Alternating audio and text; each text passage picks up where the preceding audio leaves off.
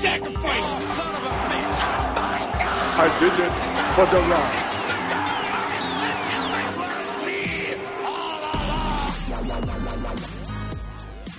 Ladies and gentlemen, welcome to Turnbuckle Training. Introducing first your longtime fan, short time podcaster, and former fantasy wrestling hardcore champion, Peyton, Mrs. Green's baby boy, Green. and his tag team partner making his debut in the wacky world of fighting fools, Zach Person Type Barlow. Person type. Yeah, What? Yeah. Oh, oh, I could have been old succulent. Jim though. I should have been succulent Jim. You're right. Succulent Jim Or would have been good. affection. Yeah. Lady hate. oh man, this is a show for longtime wrestling fans and rookies alike. We're going to take you through some of the biggest shows, matches, and rivalries in wrestling history, and we're just going to keep talking about them until we get tired of it. And, you know, if you're sitting there and you're saying, oh, dang it, I clicked on this podcast and I don't know the first thing about wrestling. eh, Hey, don't worry. You're in good company because, as you will soon learn, I I don't either. So I do, I do have one question: Is wouldn't we eventually get to a point where you know everything about wrestling? I mean, if we do this podcast indefinitely, Hmm. Yeah. at that's some a- point, are we not going to be able to say that anymore? that is true. You know what, though? I'll just pretend. I'll just, when we get to that point, I'll just be like, oh, Oh. what's a, what's a suplex? Oh, I don't know. So it'll be, yeah, it'll be a lie. Okay, okay. So, I'll Peyton- edit this out so people don't know. So, Peyton, what are we going to be talking about today? We're going to be talking about um, the hardcore legend, the uh, the uh, Mrs. Foley's baby boy, the the granddaddy of extreme. I don't think that's actually a name anyone's ever called him, uh, but we I called him think, it. You just called him it right now. I couldn't think of anything else. We're gonna be talking about Mr. Mick Foley. Um, this is part of our kind of our new, you know, way of, of doing things. We're gonna just kind of go through a little career retrospective, not really focus so much on matches, just some of the big moments in Mick Foley's career. And Zach, I know you're excited about this because you love Mr. Mick Foley. Mick Foley is my favorite wrestler of all time. Um, and, And why is that? Oh, because he is, you know, I've always in, in everything that I like. I think I, I sort of always go with the sort of alternative route, um, like with music or or television or or whatever. I like someone that's doing something different and something that I think is uh, is worth doing. And I think that's what Mick Foley does here. He doesn't look like a traditional wrestler. He doesn't wrestle like a traditional wrestler but he is out there doing crazy things for the fan spectacle and he's super humble about it and he's a super good dude and He's he's, he's like the Rocky amazing. Balboa of wrestling. yeah Yeah. So uh so we're just going to be going through some of his uh his biggest moments. Um let's go ahead and start from the beginning. Um Mick Foley was born in No, I'm just kidding. I'm not going to go that far to the beginning. Uh Mick But, uh, Foley wrestled his mother's uterus Okay. So uh so Mick Foley um breaks into the to the wrestling business back in the 80s. Um uh 1983 is his his professional debut. He works his way up the scene. Apparently, and this is a story that he tells a lot is that he loved wrestling as a kid. Uh, we'll see later him like dressing up and jumping off his own roof and stuff like that and uh, he even hitchhiked to a wrestling show at Madison Square Garden. Um, yeah no so i think you just uh, you just did a little misspeak there you said that in 1983 he made his professional debut but i think that 1983 is when he hitchhiked to madison square garden right 1986 is when he actually debuts Uh, this first match is not necessarily his. This is his debut on in on in WWE. Like, oh, so that same year that he hitchhiked to Madison Square Garden is when he first That's cool. That's Yeah, I, interesting. be- I believe so. Like as far as training and working up the ranks, he starts that in 1983. Eventually, in 1986, he uh, he he starts doing some tryout matches for the WWF. Um, so he has a, a, a little one-off match here on an episode of Superstars, uh, wrestling as Jack Foley uh, and teaming up with a guy named Les Thornton, who I could not tell you one thing about. Yeah, so um, when when he first started as Jack Foley, is that his actual name, or is that just what they gave him? Uh, that's just what they gave him. His real name is is Michael Foley. So Okay, gotcha. Yeah, So, no, I uh, thought it was interesting because he was Jack Foley until like '96, um, from what I could tell from what we've watched here. So I thought that was sort of a well, no, he he. I don't think he was Jack Foley for very. Well, he was Cactus Jack, which I right. guess But then whenever the they Jack whenever they refer to him by his name when he first uh, when they're talking about Cactus Jack, they're like Cactus Jack or Jack Foley, and I'm like, Oh, oh, okay. huh, that's interesting. I guess I, I guess so.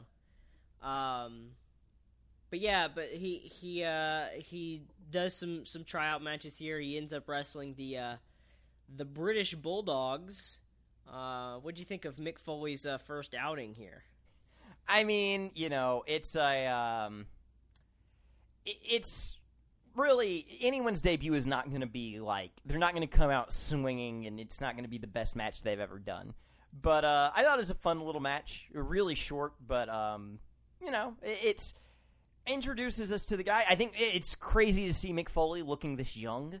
Um, yeah, he looks very different, very skinny. yeah, this is the skinniest I think we're ever gonna see him. Um, but so this was with the WWE because I know after this he's WCW, Yeah, right? He's not really like employed by the WWE. So what what happens is he's he's just working like tryout matches, uh, dark matches that air before they're or that happen before they're even on TV. So it's not like he's actually a part of the company. Okay. Um, there is an interesting moment in this match where uh, he gets a really stiff clothesline and his jaw gets dislocated in the middle of the match, and he Ooh. finishes the match. Which Uh, I mean, that's can kind of just see a, it hanging at one point in there. that is just a like staple of Foley's career. I think you know, Having some horrible injury and finishing the match. and yeah. finishing the match, yeah. Um, but yeah, no, I, but I do like that. You know, here he's still a little bit squishy. He's still a little bit flabby. Mick Foley just goes to show that you don't have to have the you don't got to look like Triple H to be a great wrestler, and I like that about him. Hmm. Yeah, I do too. I I like Beefy Boy. Um. So Mick Foley's going to get his first uh, big major shot when he he ends up going to uh, World Championship Wrestling in, in 1991. Uh, starts off a feud with Sting pretty quickly, which is a which is a really good spot for him to be on. Yeah. So early in his career, he's wrestling the WCW champion and the top guy in the company, like of all time. That's pretty damn huge. Yeah, I mean that's like if you immediately got in the WWE and like immediately started feuding with Hulk Hogan. Yeah, seriously. Uh, Uh, and to put a guy like you said, he's not your traditional look of a wrestler. So to and and WCW was a very traditional kind of wrestling. So I it's it's kind of almost shocking to see them uh, put him in that spot. Yeah, I was Um, thinking that as I was watching it, that you know, because I didn't, I was going to ask you, you know, how big is Sting at this point in '92 when we're seeing him in this match with Foley? Well, he's he's the world champion at, Oh, the- wow. at this point. so, so pretty, I mean, pretty huge. So yeah, uh, and, and and Sting is like WCW's like true like true homegrown talent. Um, so yeah, that's uh, that's amazing. Uh, at Beach Blast 1992, uh, he's wrestling as Cactus Jack. Uh, basically, just a guy who likes pain and beating people up and shit. Um, you know, it's it's not quite the uh, the Mick Foley that we see, but he's still pretty hardcore for a company that didn't really do hardcore. Yeah, And, you know no, his style was not real. I, I think this is why he didn't last too long in WCW. Is that uh, they didn't they didn't really like this kind of style. Well, and that's like, uh, you know, I think that Foley's style at this point, his brutality hasn't come into its own. But you can see it in this match. You could see what he's going for. And the Attitude Era was the perfect time for Mick Foley, and Mick Foley was the perfect man for the Attitude Era. Mm-hmm. For sure. Um, so this is going to be a falls count anywhere match uh, where they start brawling on the on the ramp pretty early. Uh, we get some of Cactus Jack's signature moves, like the elbow drop from the apron and a swinging neckbreaker on the floor. Uh, he does a really cool sunset flip power bomb on the floor. They they wrestle in the crowd, uh, and they even do some mat wrestling in the ring. So you get to see a little bit of everything from Mick Foley here. Um, Yeah, and you know, I frequently criticize uh, in this show when wrestlers go out into the crowd and when when that happens because I'm like I can't tell what's going on. But I don't get that with Mick Foley. Like whenever Mick Foley does something that with if another wrestler did it, I usually would be like, "Wow, that's kind of lame." But when Mick Foley does it, it's awesome, and I don't know how to describe why that is. It's a special talent, you know, when you can uh you can really tell a story all over the arena. Yeah, Um, yeah, absolutely. Um uh, we get some weapon use. Uh, Jack starts beating him with a steel chair. Um and uh, there's a moment where he tries to go for an elbow drop off the second rope to the floor, but Sting moves out of the way. Um, inside the ring, uh, Sting is is uh, hitting him with the uh, with the chair in the legs. He goes for the Scorpion Deathlock, but Cactus Jack's able to get out of it. They go to the floor. Um, I just think it's uh, and I the commentary team actually seems to be putting him over here. Yeah, yeah. I mean, they they really do. Um, other than, I mean, there is sort of a, oh man, he shouldn't be he shouldn't be out there. He shouldn't be doing that outside of the ring. Get this back in the ring. But commentary always does that. But like, they Yeah. are really selling him um, as a because if you see Mick Foley and you just like lay your eyes on him, your first thought isn't this man could beat me to death with a chair. Um, but they do they do sell him pretty hard that way. Um, eventually, uh, we get a uh, double arm DDT on the entrance ramp, but Sting kicks out, and Sting eventually is able to win this match uh, by coming off the top rope with a flying clothesline and a pin on the on the ramp. So really good. I thought this was a really good match, and uh, for a long time, Mick Foley actually considered this his best match. Uh, Really? and this is super early in his career, and really great spot. It, it was almost unbelievable to, to see this that early in uh, in Foley's career. Yeah, um, I mean, I, I thought it was a it was a great match. It is quintessential Mick Foley, and it's cool that like he's ahead of the curve on where wrestling is about to go. Um, Mhm. He's already thinking in terms of big spots, brutality, um, but in an entertaining way that doesn't get worn out. It doesn't overstay its welcome. And sure. yeah, like he's just the man has, in addition to a extremely resilient body, a great mind, as we're going to see throughout his career. And I think that this is, you know, him a great portrayal of that here. hmm I also uh, would like to say that at first, when he started beating up Sting with that chair, I was like, "Oh, I guess the Foley rule doesn't apply yet."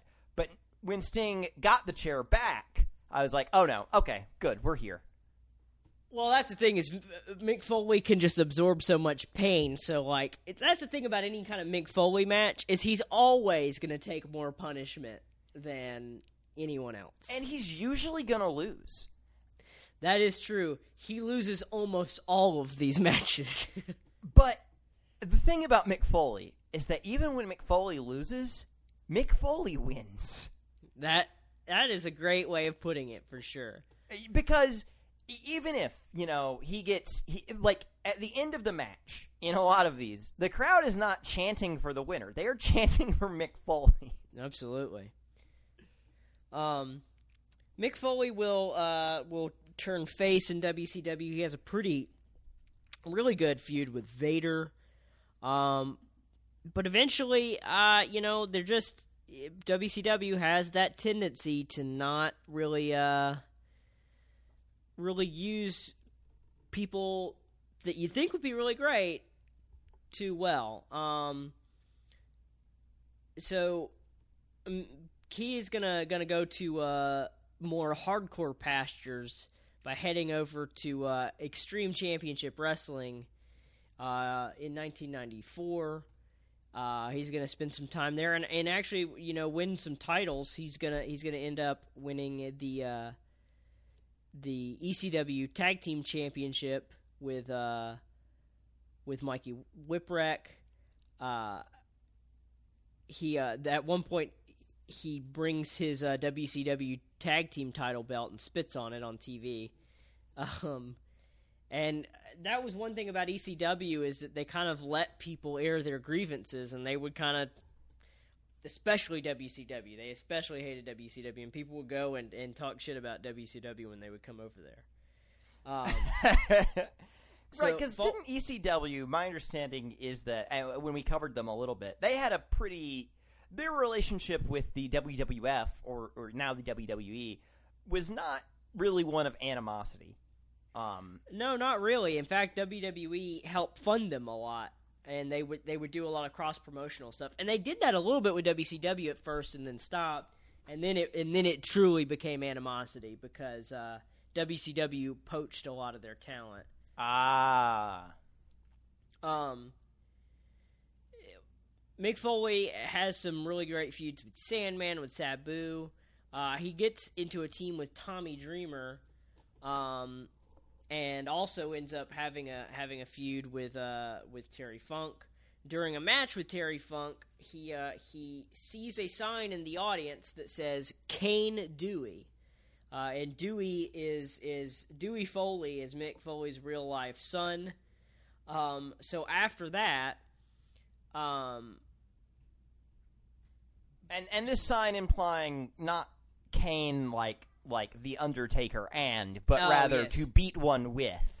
yeah, to beat one with a cane. Yeah, so someone was saying, "Please beat up this man's child." Yeah. Um, so basically, here's the thing. So Mick Foley's style was hardcore. So when he was, he would always stand out in places like WCW as being hardcore. Well, when he comes into ECW, everybody's using the same style. So you know what? He said, "I'm gonna be not hardcore." so he started a gimmick where he would play by the rules. He would criticize hardcore wrestling, renounce it. He would he would purposely try to slow matches down to get boos from the audience. That is Um, amazing. I love that whatever environment you put Foley into, he is he's really always looking to to uh, evolve and to to change, to go against whatever the status quo is. for sure. So uh, this this ends up showing how great Mick Foley is on the mic. I think this is probably Mick Foley's best mic work when he does this promo for ECW uh, in 1996. Uh, he talks about that Cane Dewey sign. Um, he just has some really great lines. He's really emotional. You know, he kind of has this like really quiet, soft spoken kind of way of talking, and then he kind of ramps it up into almost like yelling. Right, Um, right. No, that's the best thing about him is that he's able to, and we see this. We've seen this before a little bit. Um, like in that, I think it was a match against The Rock. It was like a, a backstage match or something. Um, where afterwards he was talking about he was trying to kill me. I have a son. Um, and like, but that's you know just derivative sort of what we see here. This is a great promo. My favorite line from it is, "I've made my bed of nails, and now I've got no choice but to be power bombed on it." Yes, that's that's awesome. Uh, he says Dewey Foley is a three-year-old. You six sons of bitches. Uh, he he says how hard it is to look his child in the eye to tell him how he traded in a bunch of money and a guaranteed contract with WCW to work for Paul. Heyman. Basically, this whole promo is saying he's trying to help his friend Tommy Dreamer not end up like him and, and put his body on the line. He says it makes his blood run cold when he heard Dreamer turn down a WCW opportunity. So, yeah, uh, uh, great, great work here. Yeah, no, because the whole the whole like general message of this promo is Tommy, I have endured so much punishment and these people are threatening to beat my child. Please get out while you can. Mm-hmm. Uh, So which there's is a little bit of real life mixed in with the with the um the the the story here. Yeah, yeah. Which I mean, you know, classic sort of wrestling um, storytelling there, where where you take something real and you mix it in with the with what you're you're you're selling, and I think that that works really well, and especially here. Yeah, absolutely.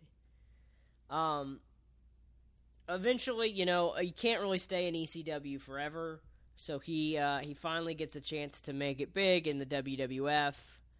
Um, they, they decide, you know, they wanted to uh, to give him a new gimmick, uh, and this is where they they possibly. Uh, have his his best gimmick. He he was he was basically they showed him some designs of a guy in a leather mask and chains. So together with uh with the WWE's idea for what they want what they want to do here, uh, and then Mick Foley's you know creative genius, they they come up with mankind, uh, just a a crazy schizophrenic. He used to talk to a rat named George. uh, he would scream "mommy," and he would like kind of rock back and forth in the fetal position in the ring. So, uh, and we get our first taste of that. They start airing some vignettes about him, like you know, hanging out in a boiler room, and he says, uh, he says something like, he says, "You're gonna find out just how ugly mankind can be." So, um, Yeah. you know, really great character work from him here. So I think what works so well about Mankind, because Mankind is probably universally known as Foley's best character. Yeah. Um, this episode, this episode is less of. I'm sorry, I apologize to the the listeners out there. I just get really excited about Mick Foley, and Peyton has already told me a lot about him, and that's that's why I'm I'm not being my usual self this week. But Yeah, you're not being your usual dumbass. um, but I hope that doesn't hurt the experience too much for you guys because I just love Mick Foley too much to not to not be like this. Um, but i I think what makes Mankind work so well is like the goofiness that Foley throws in with it, because we've seen plenty of people. I feel like step out in the WWE and be like, "Oh, look, I'm Scary Mask Man," and the character just falls apart because there's not that much there.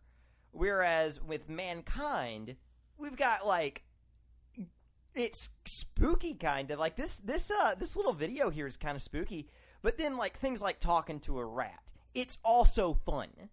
mm-hmm. Uh, Um, and it just it it comes together to make a character that is simultaneously terrifying and unpredictable at the same time. I, I love it. That is a great way to describe Mankind. Uh, Mankind ends up having his in-ring debut uh, on an episode of Monday Night Raw in 1996 against uh, Bob Sparkplug Holly, who uh, will later become Hardcore Holly. I'm proud of myself because I wrote in my notes. Does he later become Hardcore Holly? You are correct. He does indeed. Uh, Mankind is squealing, pulling his own hair out. Uh, the crowd's pretty hot for him, and I, I, the one thing, and I don't know if they do it so much here, but they do acknowledge his past as Cactus Jack, and they do talk about that, and they never really, it, not uh, maybe not right at the beginning, but pretty pretty early on in his career as Mankind, they do discuss him as being Mick, this guy named Mick Foley. Yeah. Uh, there's a point where they do an interview with him in character, and they talk about you know his past and how he's become so deranged and everything. So uh, that was one thing about Mick Foley that was always interesting is that they always treated it kind of like you know they called it the three faces of Foley, where they would talk about him like he's Mick Foley, he's just also three dudes. See, that is what I really love. I, I, I wanted to talk about this too. It, it, it's such an interesting thing because every other WWE character, right, that, that they change what they are. Like when Undertaker went to be Biker Taker, there wasn't like a whole lot of acknowledgement of previous Undertaker until he came back. Uh, but with Mick Foley, it's like he's the only guy that we get to acknowledge the real person and his characters all at once. It's a weird sort of breaking of the the fourth wall almost that I don't think we see with any Yeah. other wrestler. Like for instance, Hardcore Holly doesn't wrestle, and they're like, "Oh, he used to be Sparkplug." Right. They're not like hardcore, also known as Sparkplug Holly. Or Um, Kane, they're not like before Kane became a monster, he was a dentist. yeah, like everyone else gets retconned, everyone else gets wiped, um, but not Mick Foley. Because, and I think that it's just because the man's personality is too strong. Um, he himself, just as Mick Foley, is such a good character. And that's kind of a good thing because we never would have gotten the. I think part of the allure of Mick Foley is his three personas, and that he, you know, will switch back and forth between them. Really fun moment at the Royal Rumble in 1998 is when Mick Foley is enters the Royal Rumble three different times. Once as Cactus Jack, once as Mankind, and once as Dude Love. um, That is awesome. uh, that- Mankind pretty much squashes Hardcore Holly here. The crowd chants, "He's hardcore." Um, I assume they're not talking about Hardcore Yeah, Holly. no, and then hardcore. Currently, Sparkplug Holly just hearing, laying on his back, hearing the crowd chant, "He's hardcore." An idea popped into his head. um, he ends up winning with the mandible claw, his his finishing move, where he just sticks his hand in their mouth and I, I guess like holds a nerve. They really sell it here in a weird way. I've never seen them do before, where Hardcore Holly's like foaming at the mouth. yeah, man, it was that was awesome. And this is okay. So the mandible claw is new to uh, to mankind, right? Or, or is that something he's brought over? Yeah, I, I don't think he had used that move before as Cactus Jack. So, like, what a great way to make this move debut with the new character. Like, that looked super brutal. That's probably the best mandible claw because I've always kind of wondered with the mandible claw. I've always thought it was kind of lame because I'm like, what, you know, what does it really do? It's just a dude. Well, I mean, you are probably used to seeing him do it with a sock on his hand. Yeah, that too. Um, but when you see it here, it's like, oh, I would not want that to be me. Mm-hmm. Yeah, no, I, I mean it, it, it's it's not the most impressive move, but I mean I guess if you're thinking of it as like a nerve hold in your mouth, it could be kind of kind of hurty. Yeah, no. I mean, when you see like spark plug Holly writhing around on the ground with foam coming out of his mouth, while Mick Foley standing up, just staring at his Yeah, it's a regular it's a regular foam party for sure. it's a foam adventure, if you will. Um, Mankind ends up having a really great match with uh, with Shawn Michaels. He has a, a feud with the Undertaker, and actually Paul Bearer ends up um, siding with Mankind and uh, and managing Mankind, and he even calls him Uncle Paul. Um, he'll lose a buried alive match to the Undertaker, but ends up burying the Undertaker himself later. Um, during uh, a little bit later is when they do the interview with Jim Ross. Jr. interviews mankind, and he talks about his past. They show some videos of him jumping off the roof as as his hippie inspired character that he played when he was a kid, when he was like wrestling in his backyard, dude love. Um, oh, so around the same time, uh, Steve Austin and Shawn Michaels win the WWE Tag Team Championships, uh, but Shawn Michaels gets injured, and so Austin needs a new partner. Mankind is like, "Hey, why don't you pick me, Steve?" But uh, but Austin's like, "No, you're a freak," and so he just decides to uh, to wrestle alone without a partner. Uh, and that's where we come to here uh, in uh, in Raw of uh, in this episode of Raw from uh, from '98. Um, and sorry. Oh, so so Austin is going to face off against Owen Hart and British Bulldog to defend the tag team championships by himself. Um, Austin actually ends up uh, holding his own, but uh, the numbers game does end up getting to him. The announcers say that Austin's partner has arrived, and we only see his feet walking as they go to commercial. They come back, and the partner's still not there. Uh, Dude Love is uh, walking pretty slow, I guess. um, eventually, we finally see Dude Love show up on the Titantron, and he calls Austin Stevio, and he says, "Oh, have mercy." So we've got uh, we've got our third face of Foley here making his debut. Dude Love. Okay. What do you think of Dude Love? People hate Dude Love. They're like, it's the weakest Foley persona. I love it. I love Dude Love. I think he's great. I think that, like, I, I don't know. I think it's goofy. I think it's fun. And I think that I, I didn't know the backstory either. That that was his his you know what he wrestled as when he was a kid, just playing around in the backyard. That's awesome. Uh, I, I love Dude Love. I I love him. Yeah. I mean, he's kind of fun. He's definitely the weakest one, and it's the one he plays the least. I don't even remember the last time he did Dude Love.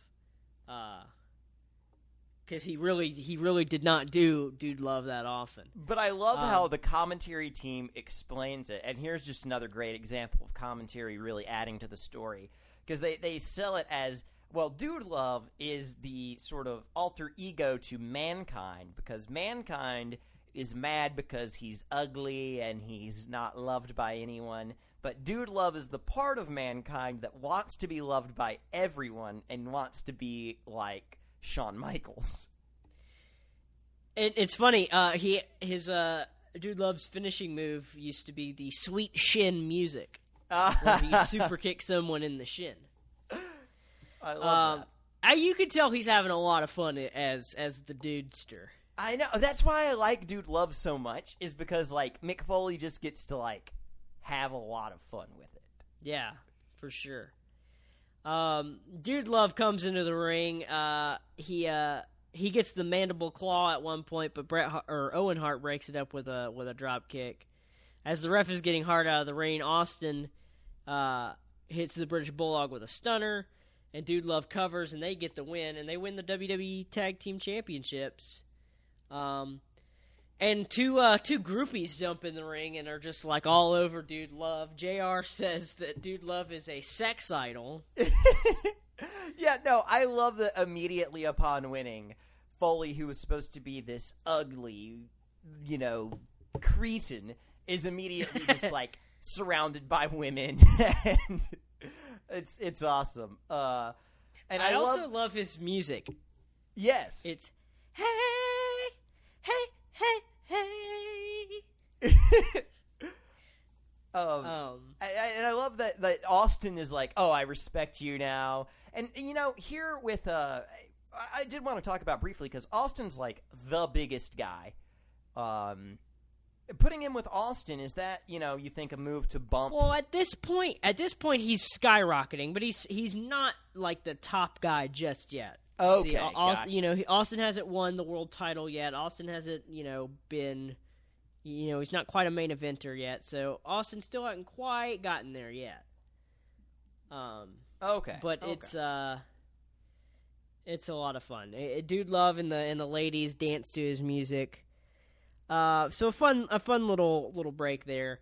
Uh, but now let's get into the match that uh, probably Mick Foley's most famous match ever, and for good reason. if you can even call it a match. I Uh, call it a match. It's the King of the Ring 1998. Hell in a Cell versus his longtime enemy, The Undertaker. He's back as Mankind now. Um, uh, Jerry the King Lawler says they may not even go to the hospital after this match. They may just go straight to the morgue. uh, Mankind comes out first. He's got a steel chair, and uh, this was apparently, you know, his. So they had already had the very first Hell in a Cell, Shawn Michaels versus The Undertaker, and that one was a spectacular match, a great way to introduce the Hell in a Cell concept. So Mick Foley was like, "How can I make this match even better?" And so apparently he was talking about it with his with his good friend Terry Funk, and and Mick Foley says, "Hey, what if I started on top of the cell?" And he did. He started on top of the cell. Um, and so the Undertaker comes out. They start brawling on top of the cell. Um, and uh, he's got a chair. He's hitting him with it. At one point, it looks like the roof is starting to cave in beneath them, to signaling things to come. Yeah. Do you think that that was intentional, or do you think that that's a goof? When it started caving in right then, Yeah. Yeah. At the beginning. Uh, I don't think that was intentional because uh, when it happens a little bit later, that was also not intentional. So, um, um, what but- was intentional was Undertaker throwing Mankind off of the cell and through the announce table. Yeah, um that and that happens like less than 5 minutes into this match. We start off with that. And you think like okay, that's the biggest spot of the match. How do you how do we go up from there? And I don't think that anyone expected that what would what they had planned was was going to happen. Um, Jr. always has said that you know he liked to know as little about the matches as he could, um, so that he so that his reactions would be as genuine as possible during the show. So his reaction when mankind gets thrown off the cell seems pretty genuine.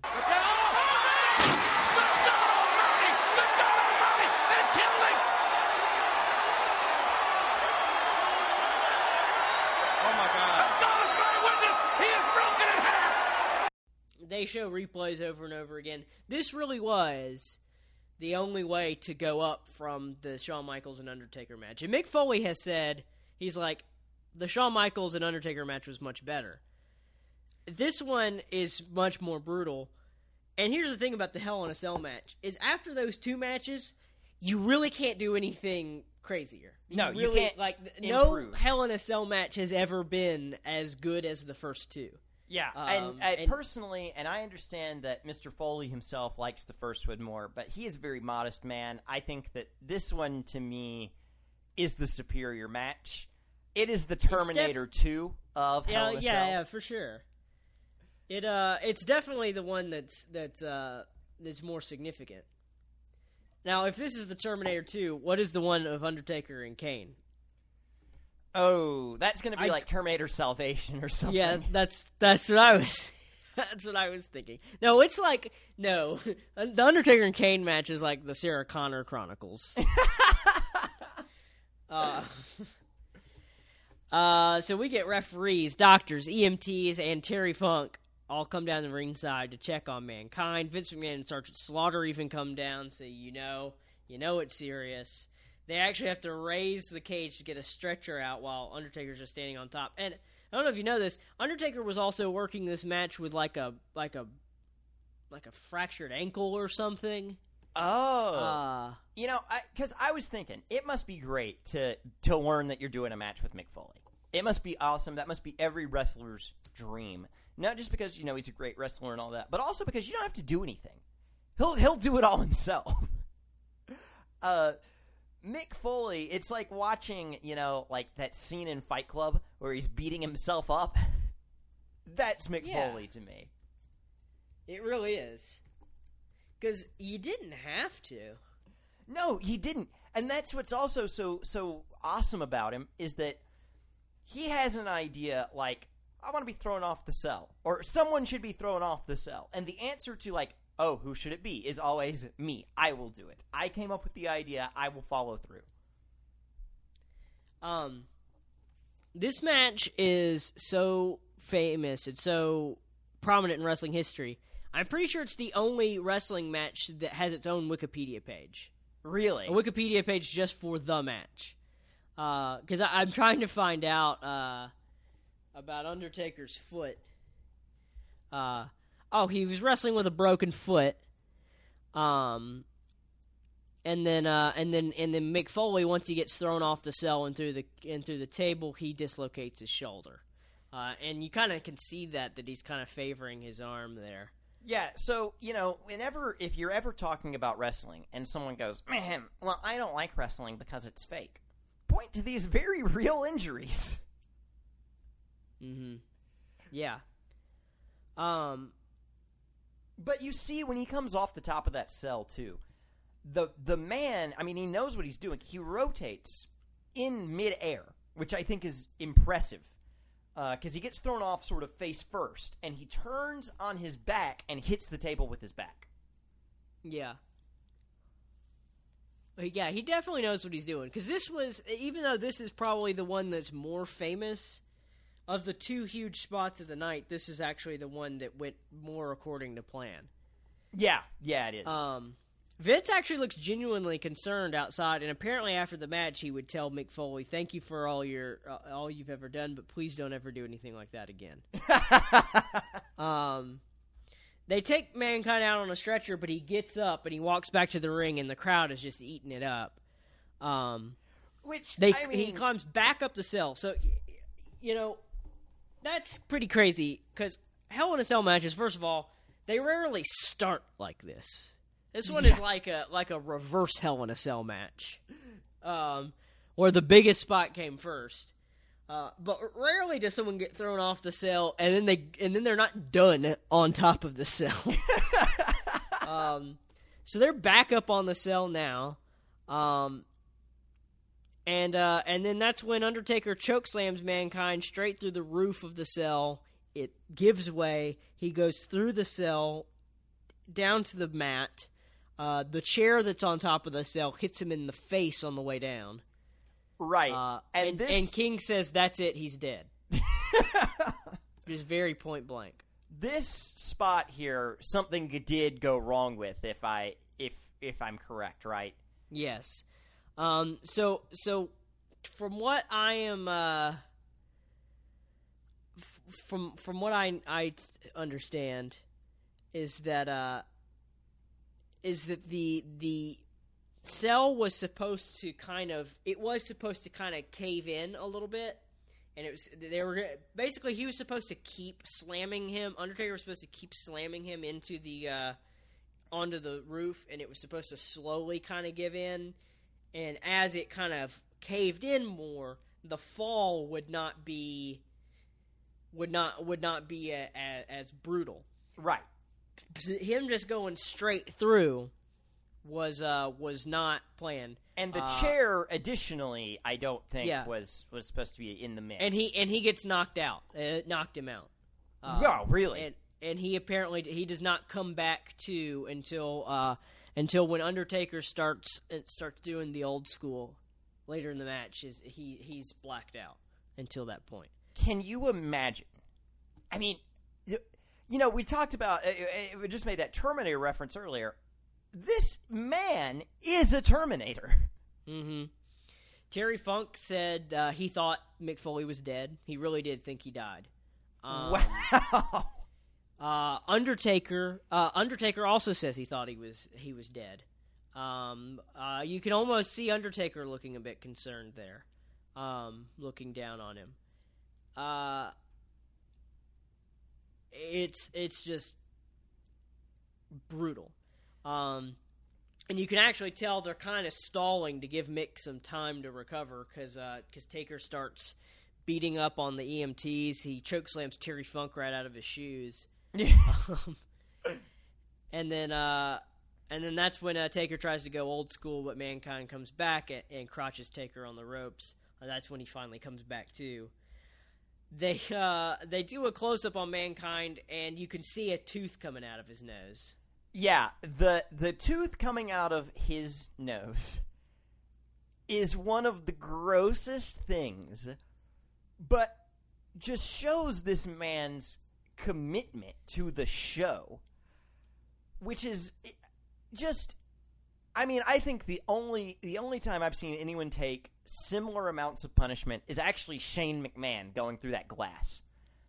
Uh, which I don't think we've covered. I don't know if we ever we will cover it, but it is a a classic moment um, where Shane McMahon think you know it's supposed to be like the prop glass, but it's accidentally real glass, and he goes through it. It's like through the it. opposite of this. yeah, He goes through it twice. he's supposed to go through the glass and he doesn't.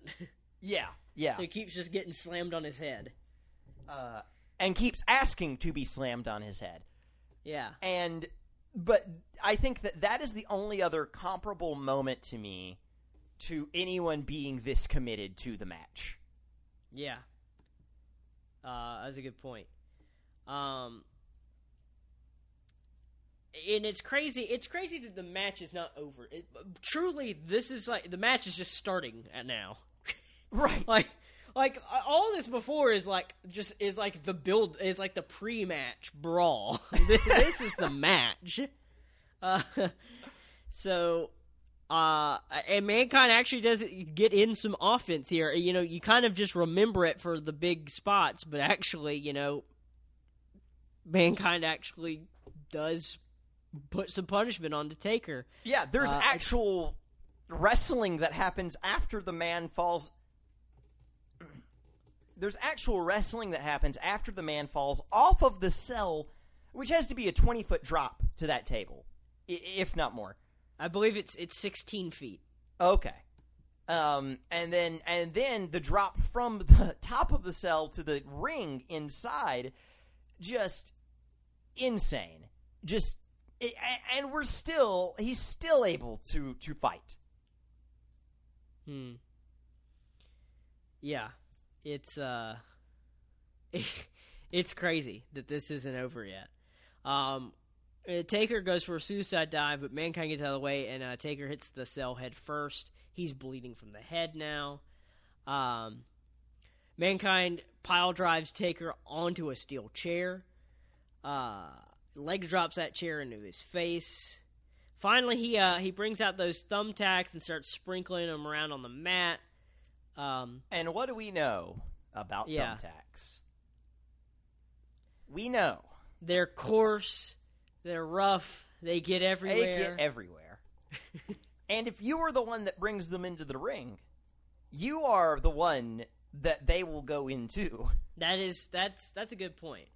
I think just in general, whoever brings out the weapon always gets it used on them. Absolutely.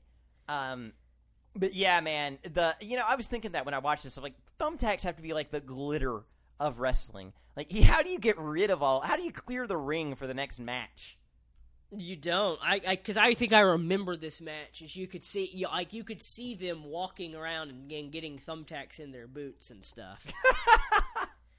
um, uh, yeah, of course, mankind ends up going on the tacks, back back dropped in onto the thumbtacks, and then choke slammed onto the thumbtacks. And Taker finally hits a tombstone pile driver, and pins mankind for the win. Now, I do want to say, when that man goes onto the thumbtacks for the first time, he doesn't just get slammed onto them and lay there. He rolls around in them.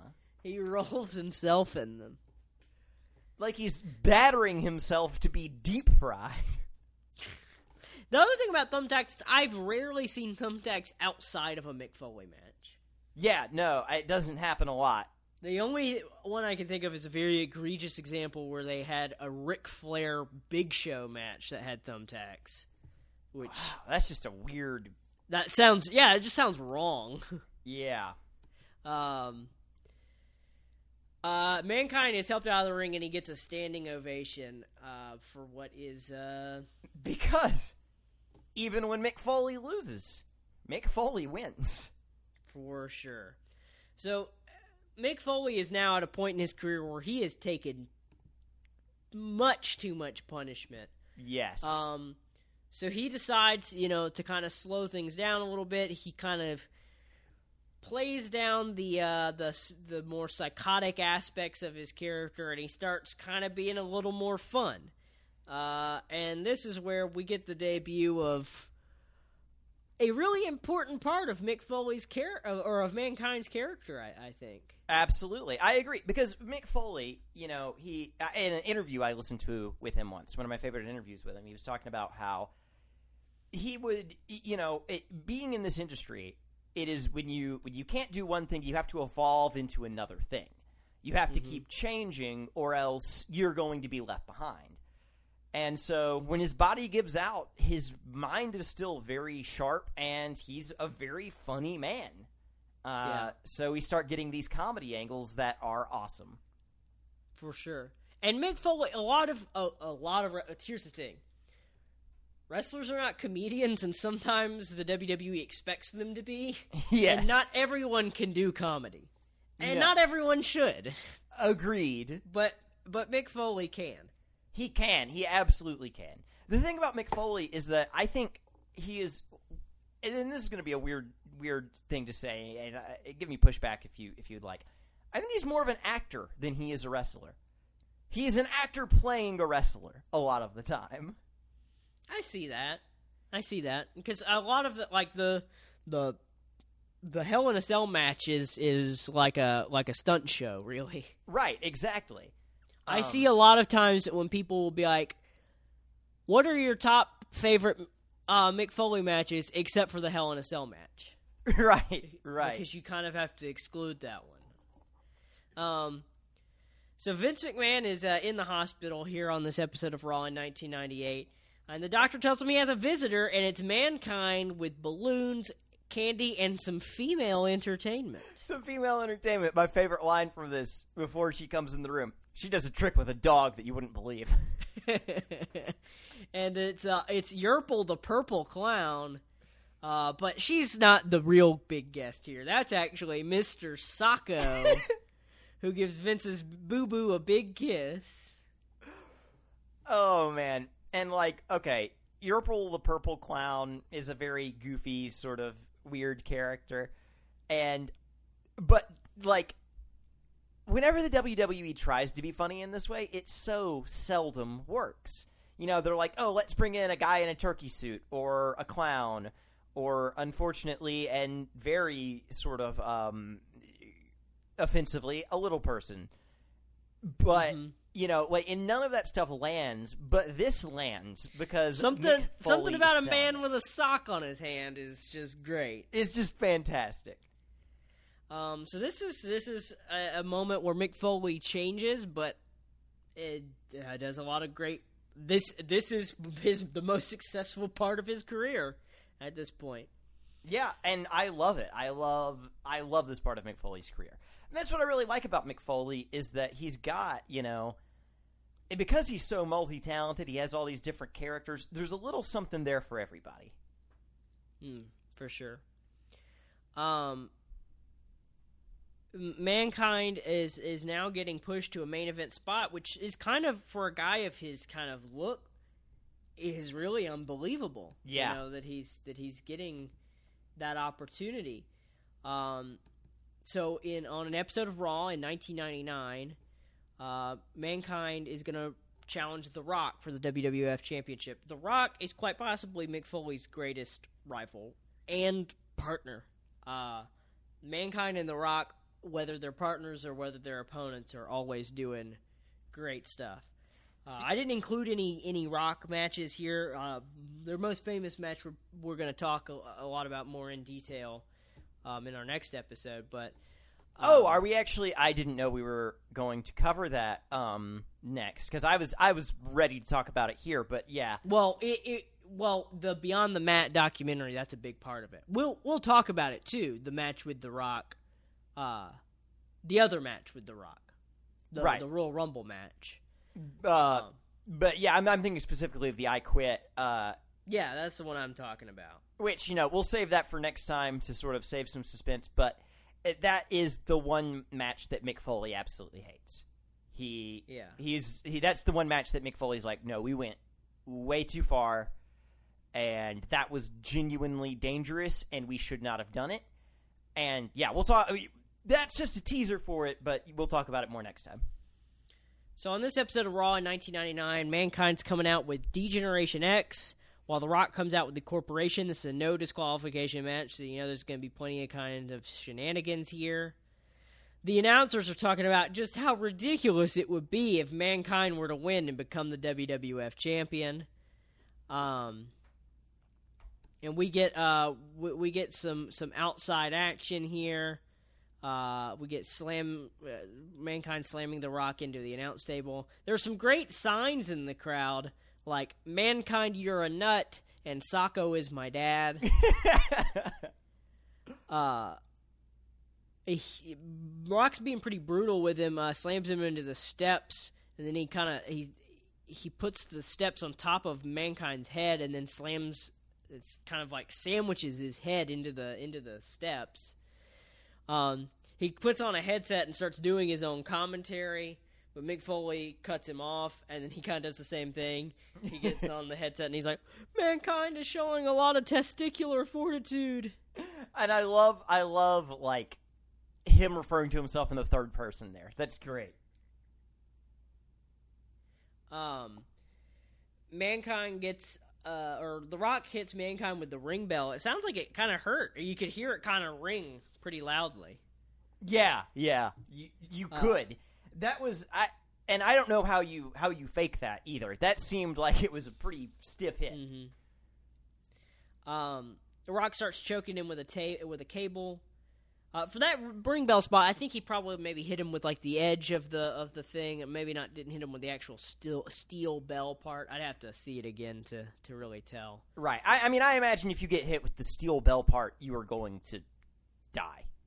Or Well, Mick Foley's been through a lot of stuff that you would think would have killed him. excellent point.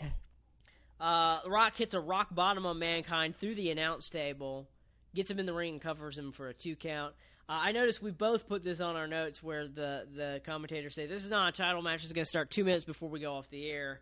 You were questioning if it was a reference to Montreal. It could be, but I think it's a reference to uh, WCW, uh, who would often they would put uh, I, main event matches, and, and, in one case on a pay per view where they went too long on the pay per view and they went over, and so it cut off for a lot of people. Oh, yeah, no, because I could tell that that line was a reference or a shot at something. I just didn't Yeah. quite know. I didn't think what. about it being Montreal. It could it could have been about Montreal. Um, I, I imagine that it's much more, w, like you were saying, WCW sort of uh, a shot at them. And there's a good a good WCW uh, point here that I, that I'll bring up once we once we finish talking about the match. But uh, uh, Rock hits the people's elbow, uh, but Mankind kicks out. Uh, and then we start getting some interference. Big Boss Man grabs Mankind by the leg and distracts him. Rock hits him with the with the belt. Mankind's still kicking out here. Um, Mankind hits a double DD, double arm DDT on the belt. Then he pulls out Mr. Socko and puts him in the mandible claw. But now Ken Shamrock is getting in, hits him with a chair. Then all hell breaks loose. DX and Corporation start brawling, and then Steve Austin's music hits, and the crowd goes nuts. Uh, and Austin runs down to the ring, smacks Rock in the head with the chair, and puts Mankind on top of Rock for the three count. Crowd's going nuts. It does kind of suck that Mankind's first world title win is all because of Steve Austin. Yeah, yeah, I agree. It it's not it, it's not the way that I think Mick Foley should have been treated here. Um, I'm glad he got the title win, but it does suck that like it's literally just because Steve Austin won the match for him. and he'll go on to win it two more times with it a little more decisively. Um, but it is a pretty big moment. Uh, they are they're celebrating. Uh, Mankind gets on the mic. He says, "Vince, I got to tell you, this feels feels pretty damn good." He says, "At the risk of not sounding very cool, I'd like to dedicate this to my two little people at home. Big Daddy O did it." And he just starts running around the ring in, in pure excitement. It's Um, such an a important great moment. an important note in this match. Um, this match, uh, Raw did not always come on live every week. It would it would alternate. Uh, Some weeks it would be live, some weeks it would be taped. This was a, a circumstance where Raw was taped a few days before. What WCW liked to do when Raw was taped is is spoil the show, is spoil Raw on the live WCW. So Aw. somehow they would get a hold of the results and they'd spoil it. So they'd they'd say things like, "Hey, if you're gonna change the competition, don't worry. This is all that happened. Keep watching us," because they were on at the same time. So Tony Schiavone, uh, one of the world uh, wrestling or world championship wrestling commentators at this time for Nitro, uh, is instructed to to say this. If you're even thinking about changing the channel to our competition, fans do not.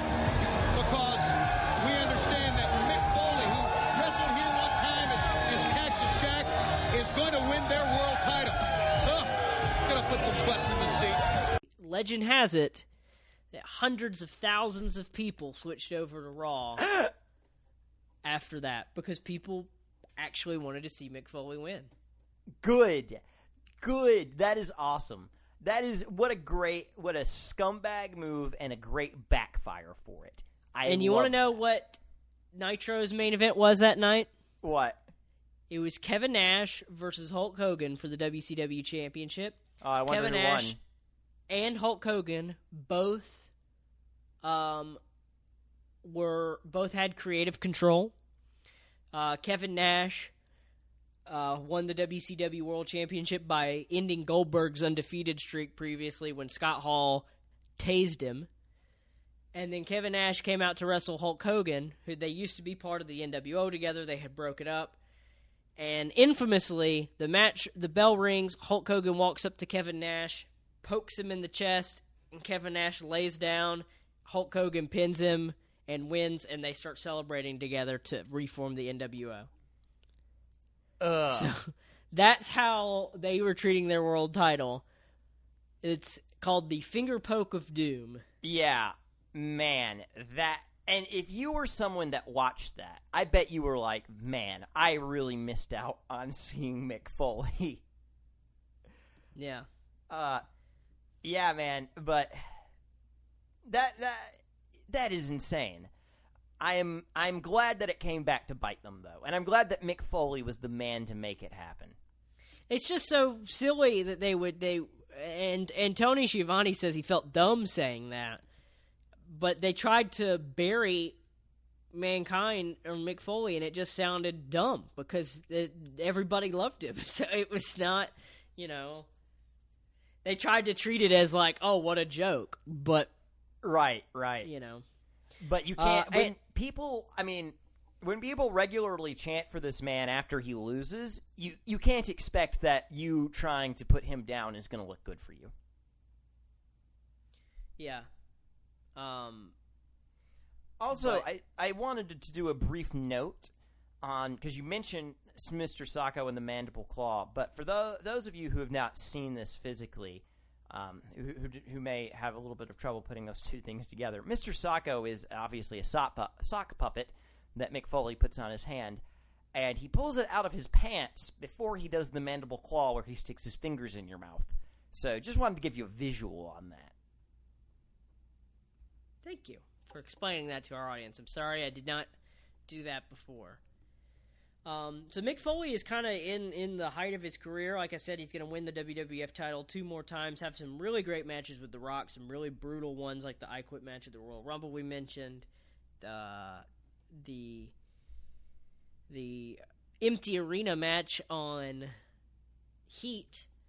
Uh, but eventually, they're gonna the, the Rock's gonna turn face, and they're gonna form a tag team together. Um, and they end up winning the the tag team championships. Um, and they kind of have this dynamic of the Rock is still acting really cool, and Mankind is like kind of kind of sucking up to him and really wanting to be his friend and kind of getting the cold shoulder.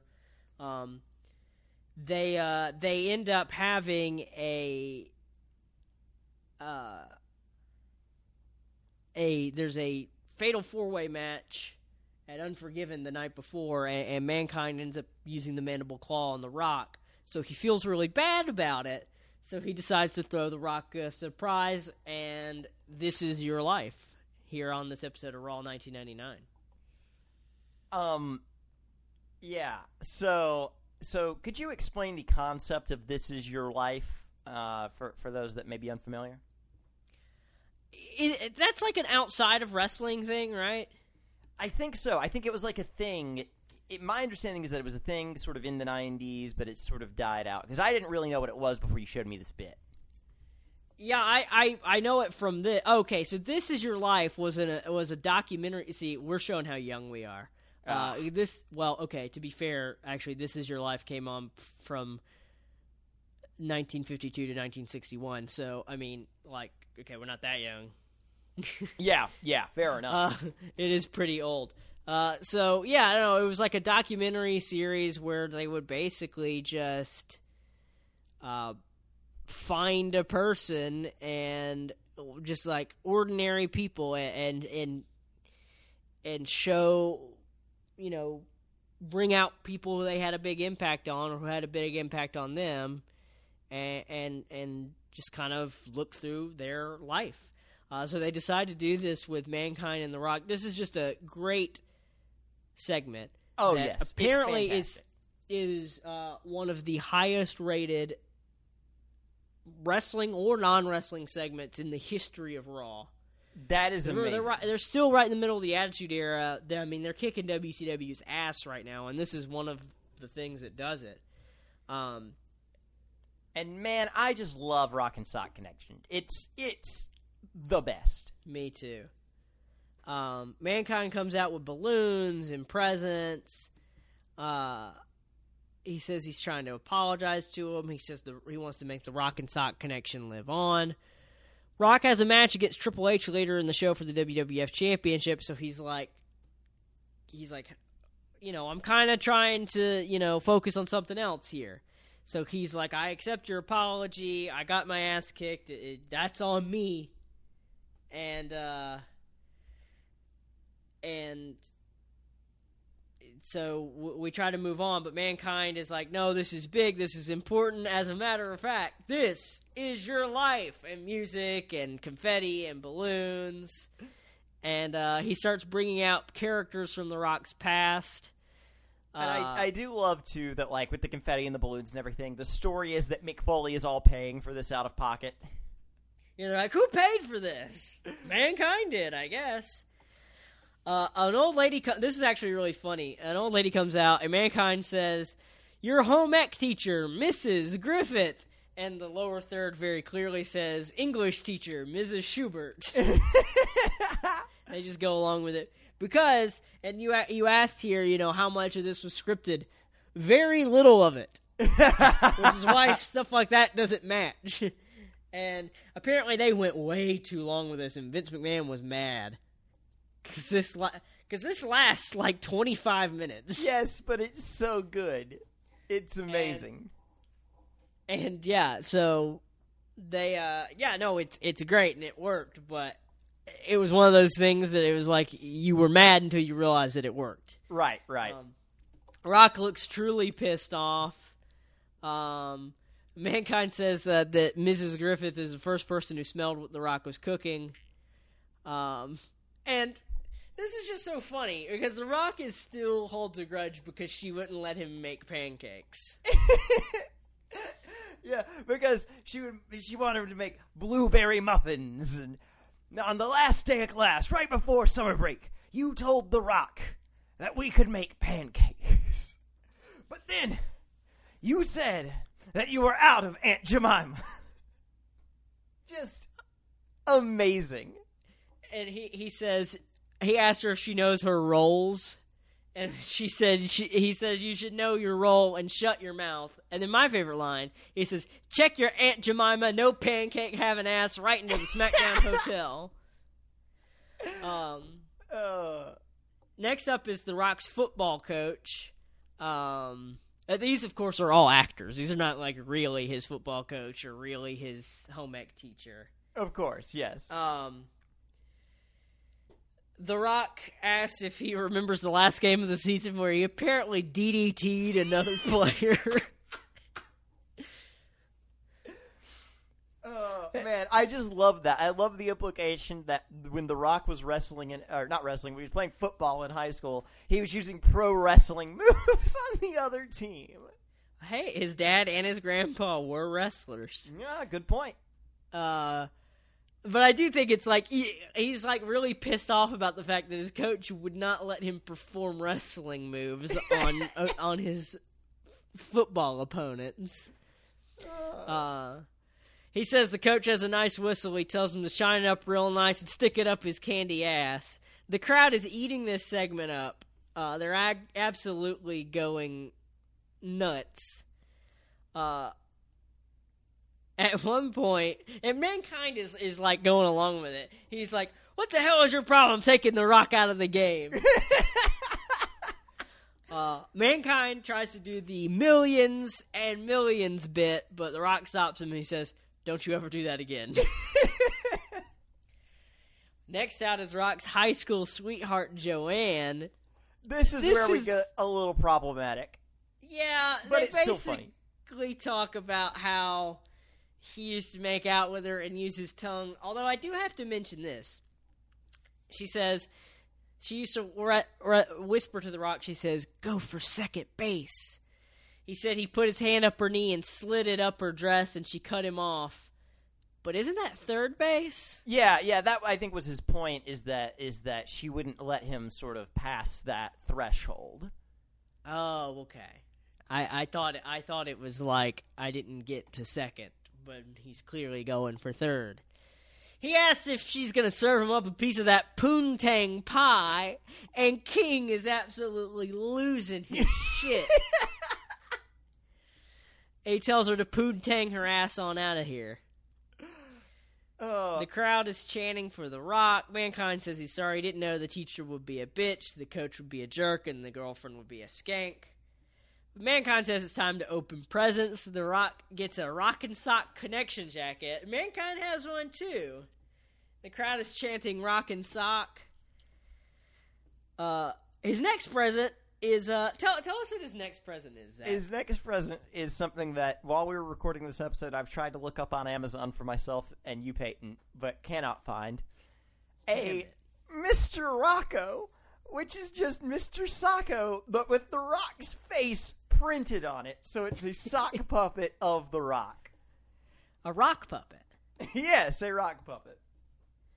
Um, finally, uh, there's someone who's been hiding under a blanket the whole time, and we we we bring that person out, and guess who it is? It's the long-awaited return of Yurple, the purple clown. She gives the rock a sticker that says "I like you." Uh, Get it? I like you. yes, uh, the letters I, Y, and Q for I like you. Sort of a, a pre internet hello. Hello. um, Rock asks what her name is and says it doesn't matter what your name is. The Rock has more catchphrases than anyone in wrestling history. Absolutely, and they're all amazing. Um, Mankind's starting to get upset that The Rock didn't appreciate anything he did for him. They start singing Happy Birthday to The Rock as the crowd sings along. They bring out a cake with a Brahma bull on it. And The Rock says the best line of the night. He says, The Rock's birthday is May 2nd, you stupid son of a bitch. Uh, but and mankind says something so sweet. He says every day he gets to spin with the rock. It feels like somebody's birthday. uh, well, and that's when Triple H runs in and, and ruins the whole party, and he he busts the balloons with a sledgehammer. The crowd starts chanting "asshole" at him. And, And, uh, that's that's- what's so great about this is that like these two really could have had their own like show of some other kind together. They've got so much chemistry working together. Both incredible performers. yeah, I- think they're probably the best two guys uh, on the mic in in what at least the history of wrestling that I have seen. hmm They're really great. Um, Mick Foley's gonna gonna spend a little bit more time uh, until his uh, his his uh, his main active career is gonna start coming to an end here in 2000.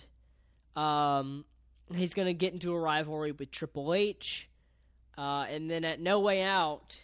Uh, Triple H is going to challenge him uh, to a match for the WWF Championship. Uh, that's going to be a, a retirement match for Mick Foley. If Mick Foley loses, uh, he's going to have to retire. But here's the thing to know about wrestling retirements is that nobody ever retires the first time. Um, and this has to be one of the like goofiest retirements ever because it's just so laughable at how short it lasts. Uh, we'll get to that in a minute. Uh, he comes back. He brings back Cactus Jack as a way to kind of be his send off, which is kind of cool because it was his original character. Right, right. I thought that was a nice little mirroring there, bookending for him. Uh, and it's a Hell in a Cell match, a perfect way to go out for Mick Foley. yeah, and um, this, I mean, this match really plays like a Mick Foley's greatest hits. It, it's really just a, hey guys, remember that time that I did this? And, Mm-hmm. it, but it doesn't come off as, I mean, if he had done it in any other context other than I am retiring, it would be weird and bad. But here, Yeah. it's it's like, oh man, it, it's a nice walk down Mick Foley's physical punishment memory lane. Yeah. Um, somebody in the crowd has a Foley will die sign. Jesus. Yeah. And I don't know why. He's the face. Uh. Cactus Jack is apparently a promise that he will jump off the cage onto Triple H. So they make they make a big spectacle about how they're locking this cage up tight, which is so funny because I think it's really funny that every Hell in a Cell match starts with the premise of that they will be locked inside the cage and that there will be no way out. And yet they always get out, and there's always some sort of like storyline reason for it. Other than, uh, well, in that Undertaker Kane Hell in a Cell, did they get out? They they had a very brief moment at the very beginning where they were out. Ah, But- gotcha. For the most part, at least in these first several, they always go outside the ring somehow. Yeah, the thing about a Hell in a Cell is that it's really boring if you don't go out of the cell. Yeah, hell out of the cell. hell in the vicinity of the cell. Um, they start their brawl on the outside the ring, then inside the ring. Jack's trying to escape the cage, but it's super padlocked. Stephanie taunts him from the outside. Um, we start getting some weapons out. Cactus Jack gets a chair, but he gets slammed into the cell. Uh, we I do really like the use of the cell from within the cell. They're really like slamming each other into it, oh yeah, um, raking each other's face in the in the in the cage. man. And one thing with Mick Foley is that the man usually does have on like at least you know, especially his Cactus Jack. He's got on like two layers. Um, Yeah. It's got to hurt a lot for Triple H to be thrown into that fencing on the cell, just Definitely. bare. Um, Jack gets slammed in the steps a few times. Triple H is getting kind of frustrated. He keeps trying to pin Cactus Jack, but can't get the win. Um, at one point, uh, Cactus Jack uses the chair and, and crotches Triple H with it, and JR calls it barbaric birth control. um, uh, Jack gets a DDT on the chair and a Russian leg sweep. Um, he can't get the pin either. Uh, Jack gets a drop toe hold. Triple H trips him up, and, and Cactus Jack hits face first into that chair as it's kind of set up in a seated position.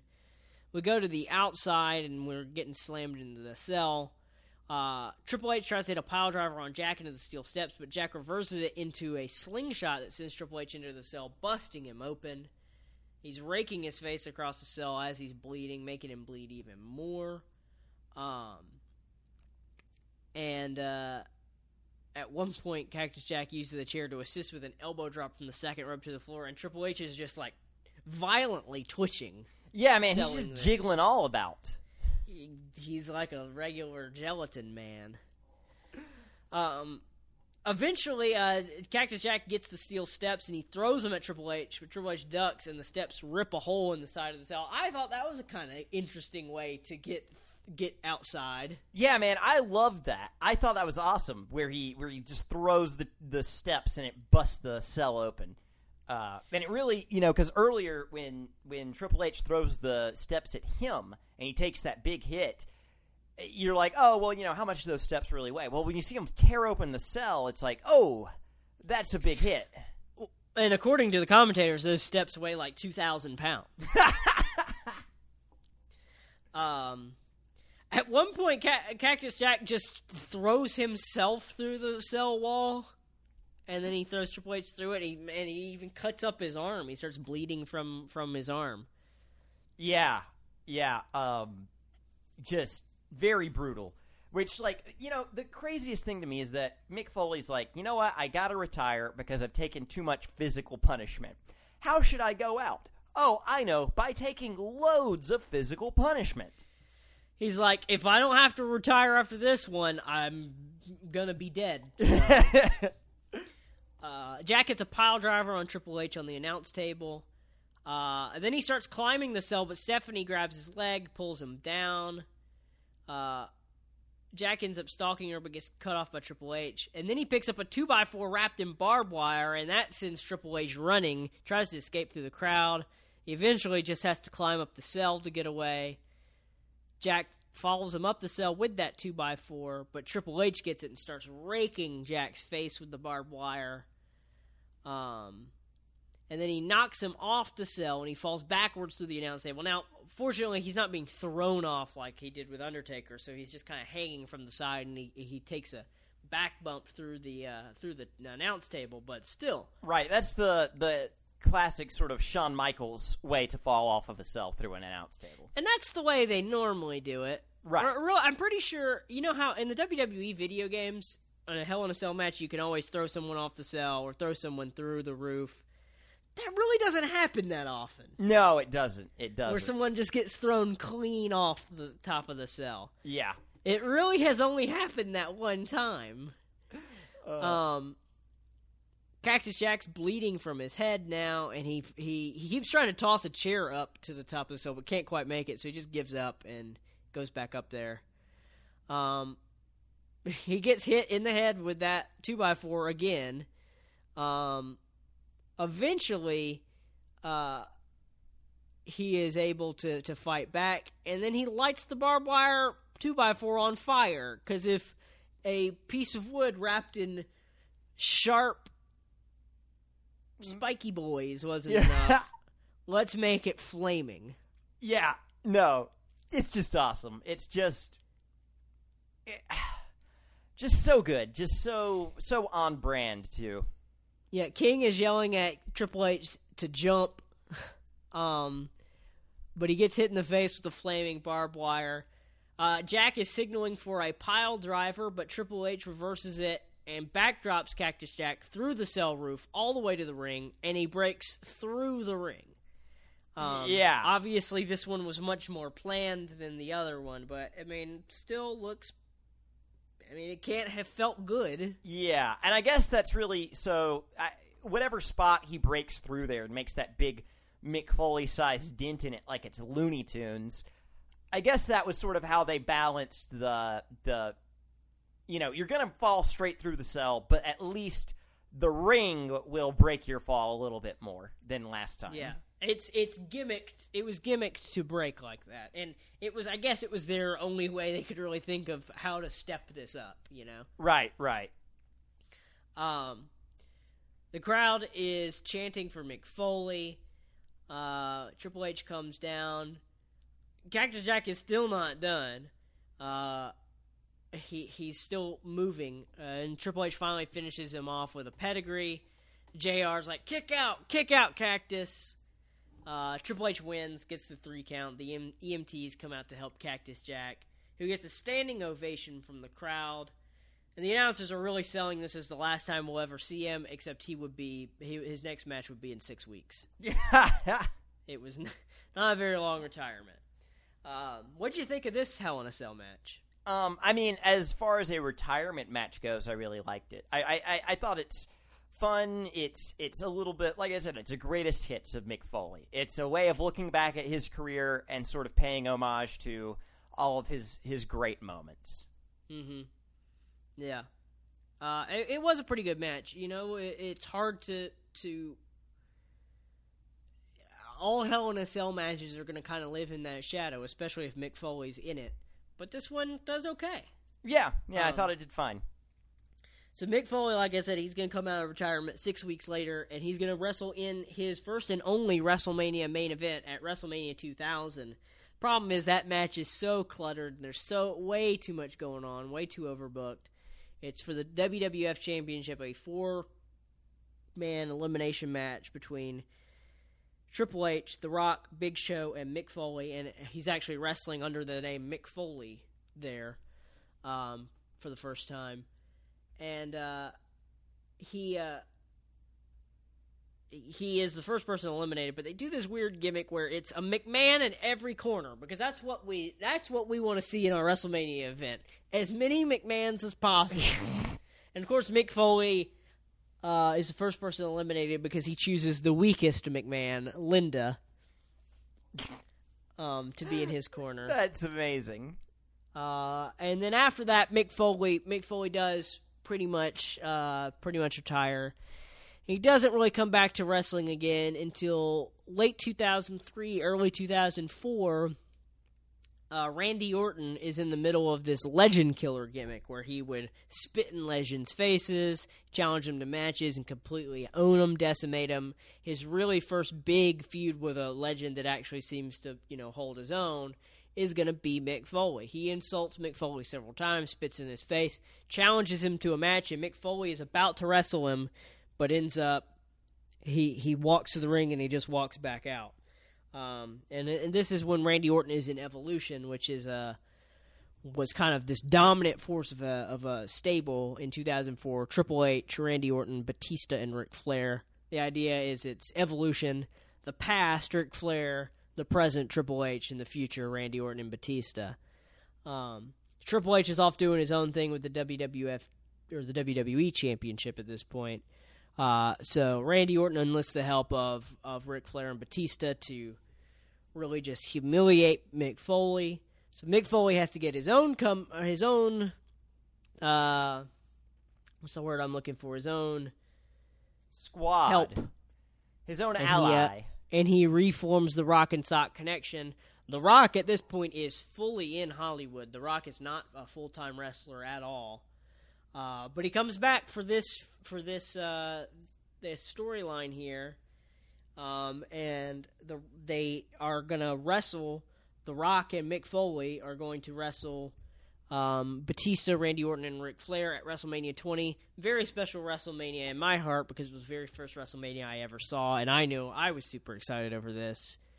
Um, and and that would actually be The Rock's last wrestling match for is, is for gosh, I don't think he wrestled again until like 2011 or 2012. So like seven or eight years Wow. before The Rock would have another match after this one coming up at WrestleMania.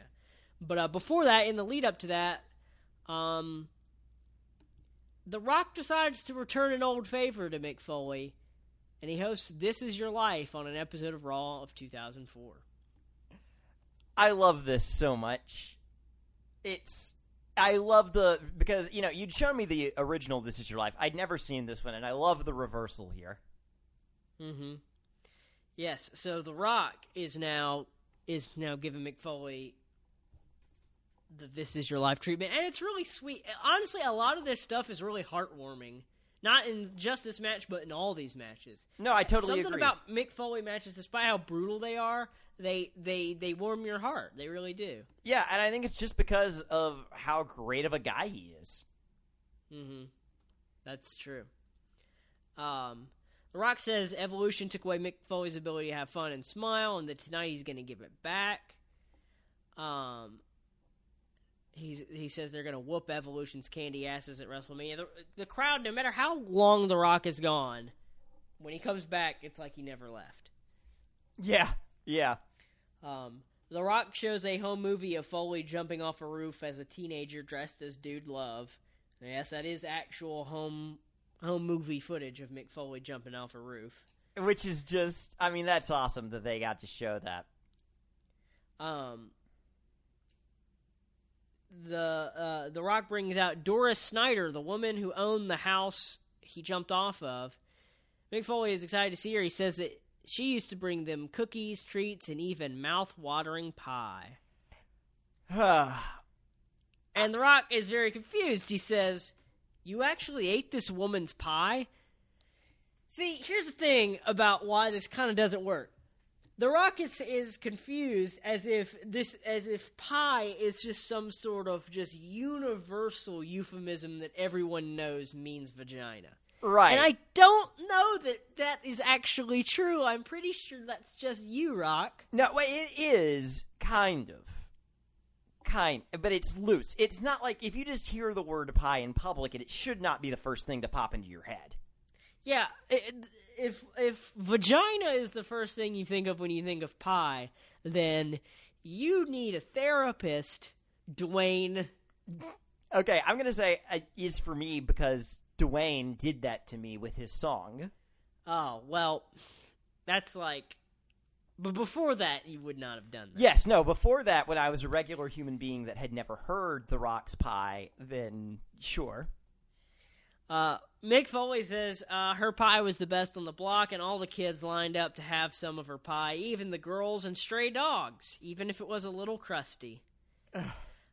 Um, the Rock asks if she's still serving pie, but she says she's keeping her back door open for strudel. Now, here's the thing: I am certain that no one, no one has ever used strudel to mean butthole before. Yeah, you know, I think you're absolutely correct about that one.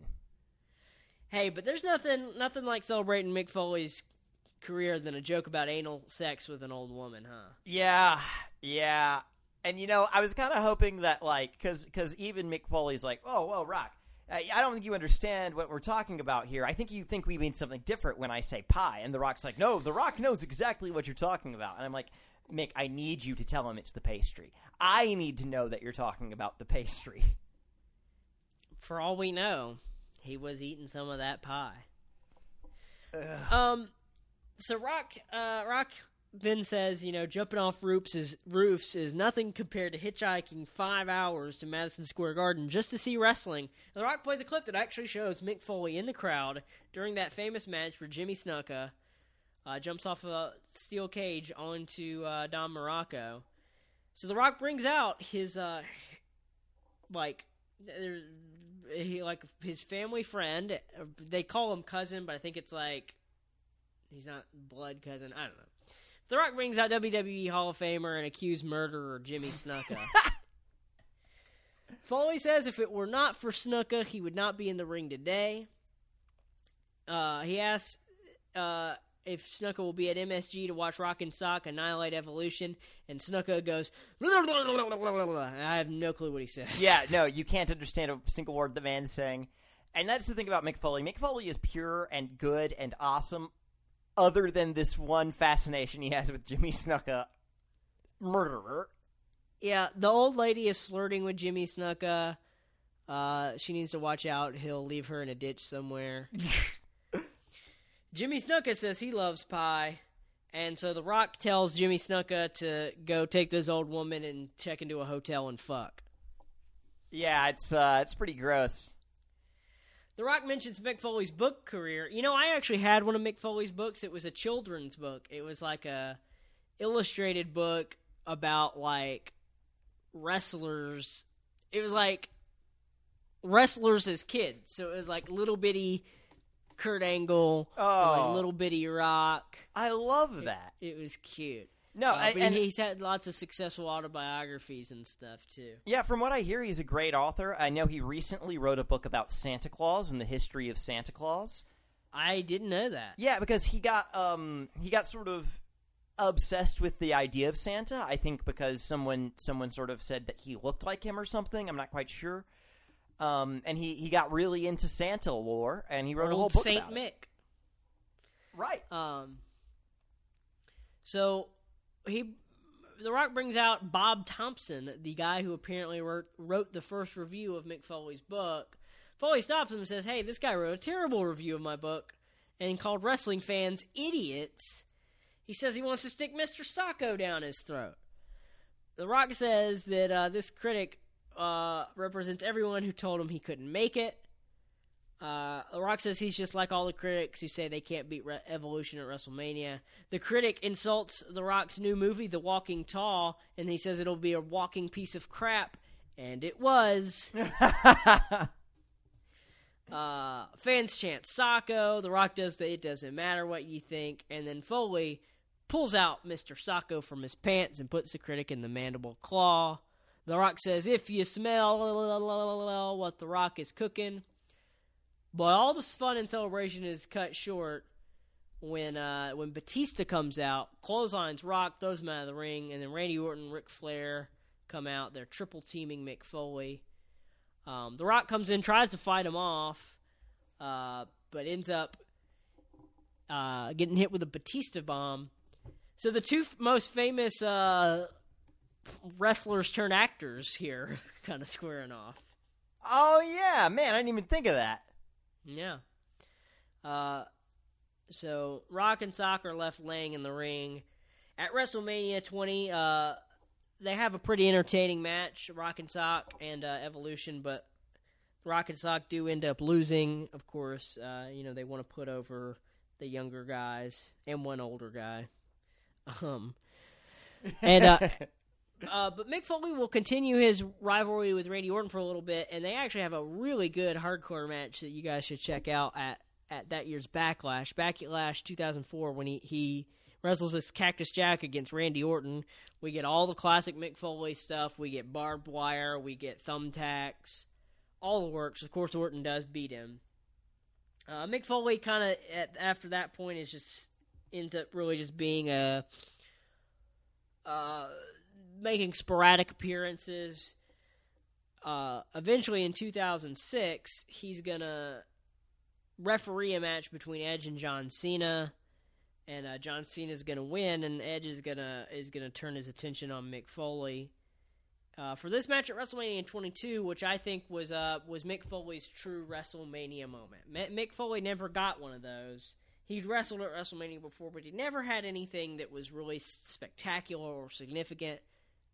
But I think uh, I think that's where this happens right here. Yeah, I, and I absolutely agree with you. This is a this is a great moment for him, and I'm glad he got to have it. Uh, Edge comes out with Lita. He's carrying a baseball bat. He looks pissed. Um, and Mick Foley comes out wearing the v- very rare blue flannel, so you know he has something up his sleeve. Mm-hmm. Um, you know, I realized something, Peyton. What's that? With all of his sweatpants, Mick Foley dresses like our old roommate and host of Feud Fight, Zach Denmark. He does, doesn't he? They are very similar in that they are they are little lo- lovable little teddy bears Indeed. that also do some fucked up shit. Um, Foley takes the fight to Edge immediately. We got a brawl going on here.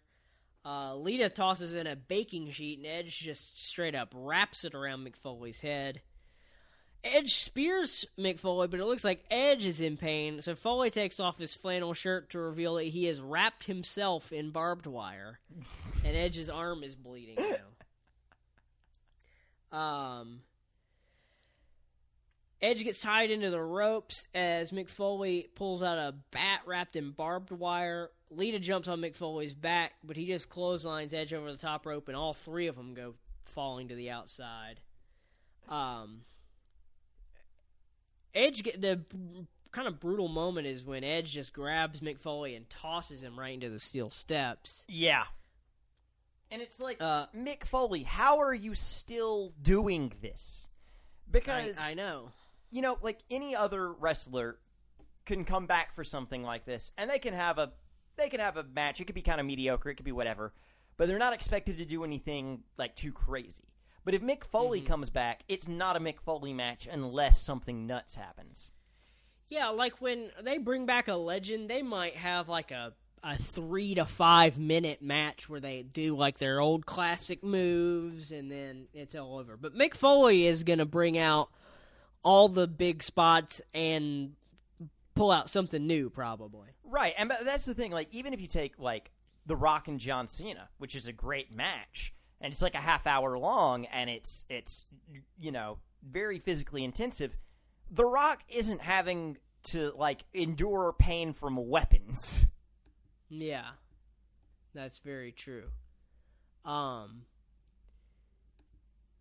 Edge starts just dousing Mick Foley in lighter fluid. What the fuck is he gonna do? Just light him on fire? Just light a man? Can you do, can you do that? In a, I guess you can. it's a hardcore match. The announce but- team asks the same question, and it's answered with, "Well, if you go by the rule book, there are no rules, so I guess you can." Except Could you that, imagine someone just lighting a dude on fire? I'm sure it's happened somewhere. I mean, yeah, you know, I hear some. There are monks that are really into it, but I, I meant like somewhere in wrestling, someone has probably just lit a dude on fire. Yeah, I know. I was just I was just making a You're just self-immolation being a Tibetan little, a monk little joke. funny dude. Um, but yeah, man, uh, that's I always think it's kind of goofy when the lighter fluid comes out in that way because it's like, okay, obviously they aren't gonna do that, and obviously also this is different lighter fluid than the lighter fluid we're gonna see in a little bit Yeah, I'd hope so. because this is just water. Maybe. Well, because think about it, if that was lighter fluid and that got onto Mick Foley, then yeah, yeah. that's true. Um, Edge ends up getting that barbed wire bat, hits Mick Foley in the stomach and the back, and then in the head, which busts Mick Foley wide open. He starts raking that barbed wire on Mick Foley's face.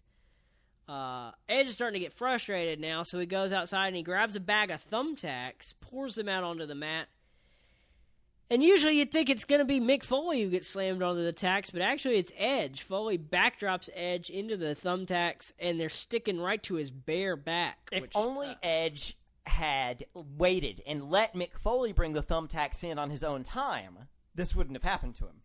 exactly, he should be smarter than that. Should have done his homework.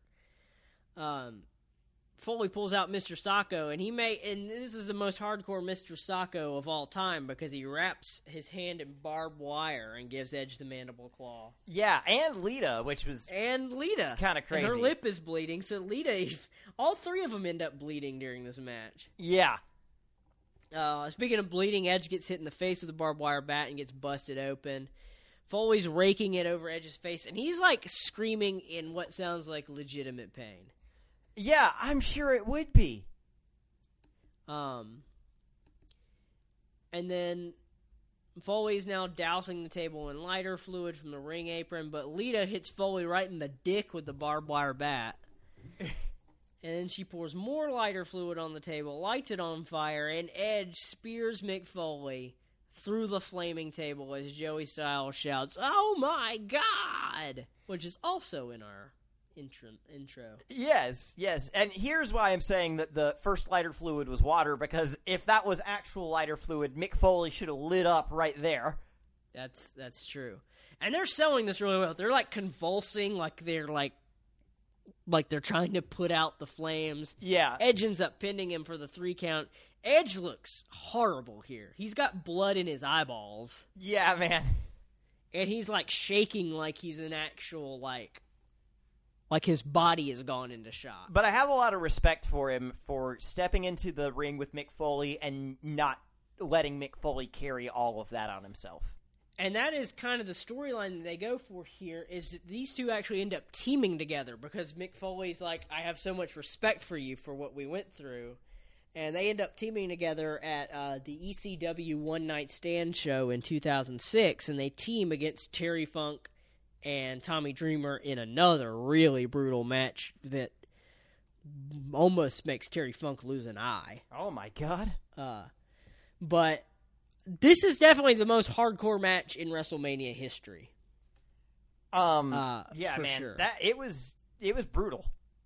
I don't think, and I don't think anyone, ever, I don't think when Vince McMahon came up with WrestleMania in 1984 and had Mr. T and Janis Joplin, that he ever thought that someone was going to get speared through a flaming table. Yeah, probably not.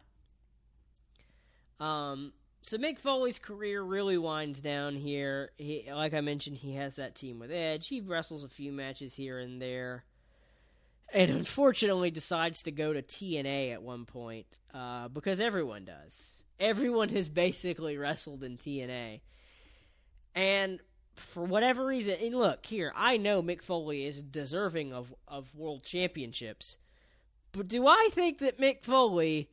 was deserving of the TNA World Heavyweight Championship in 2008? Yeah, probably not. I I don't. Actually 2009. you know, what year was it that he lost the ear in Japan? Ooh, that was a while back. Uh let's see. I'm going to go to his Wikipedia page and control F ear. Yeah, I just wanted to bring that up, you know, just to interject it here There are because f- 140, 132 instances of the word ear. Huh. Part of that is is okay. Hold on, I'm just gonna look up. When did Mick Foley lose his ear? 1994. 94. Wow. Yeah, because, I mean, before Mick Foley was doing this stuff, he was over in Japan as well, or while he was doing this, he was over in Japan doing all kinds of crazy things. Um, and lost an ear doing them. Yeah.